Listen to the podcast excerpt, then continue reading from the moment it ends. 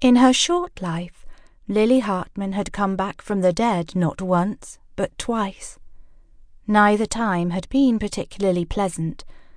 The first she didn't like to recall, the second she wished every day she could forget. Her first near death occurred when she was six years old. She'd been in a terrible steam wagon crash which had killed Mamma and left her mortally injured. Her second near death took place last winter, barely three months past her thirteenth birthday. On that cold November day, Lily was shot by someone she trusted dearly, and it was only thanks to the bravery of her friends, Robert and Malkin, and the enormous strength of the Cogheart, an amazing invention of her papa's, that she'd survived. Though it had brought her back to life, the Cogheart made Lily different. She was a hybrid with a clockwork heart that might tick forever. A girl with untold secrets, for who could she tell when outside her family everyone regarded hybrids and mechanicals as less than human? Not that Lily liked to dwell on such things. This morning her troubles felt truly behind her she lay with her back on the warming earth, enjoying the fizzing feeling of being alive, and let her mind drift to the promise of the long, hot summer ahead. Malkin, her pet mechanical fox, was curled at her side, one black, beady eye open, watching. Tall stems of corn towered over him. Oughtn't we to be indoors? he snapped, gnawing disdainfully at a burr covered leg. It's practically breakfast time. You don't eat breakfast, Malkin, said a second voice. Robert, Lily's other best friend in the whole world, was picking dandelion clocks a few feet away. He stuck one in his buttonhole. It looked almost as good as the crown of daisies garlanding Lily's flame red hair. Almost, but not quite. Malkin spat out a mangy hairball, with a sound like an engine misfiring. But I can smell breakfast, he persisted. Chiefly Mrs. Rust's lumpy porridge. It's the most important meal of the day. You wouldn't want to miss that.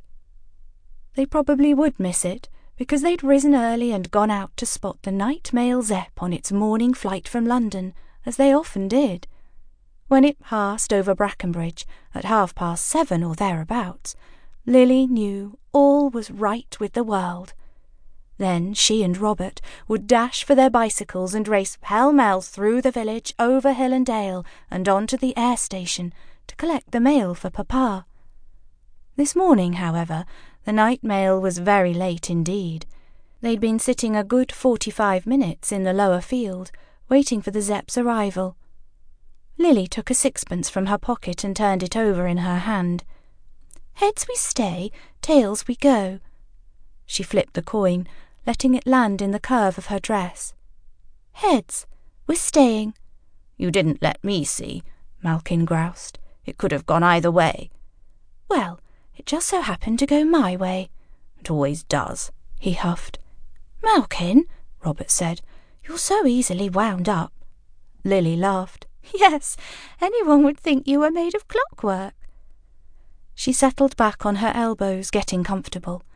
The sky had turned bright red over the roof of the house, and she could see the sun and moon simultaneously. If she glanced over her right shoulder, there was the sun, slowly rising, and if she gazed to her left, there was the moon. With a large slice of its ghostly white face in shadow, it looked like a bent penny dropped in a wishing fountain. Lily held her sixpence up against it and squinted making a lunar eclipse. The man in the moon looks awfully like Victoria today. She should be called the woman in the moon, then. Robert snatched the sixpence from Lily and performed the same trick.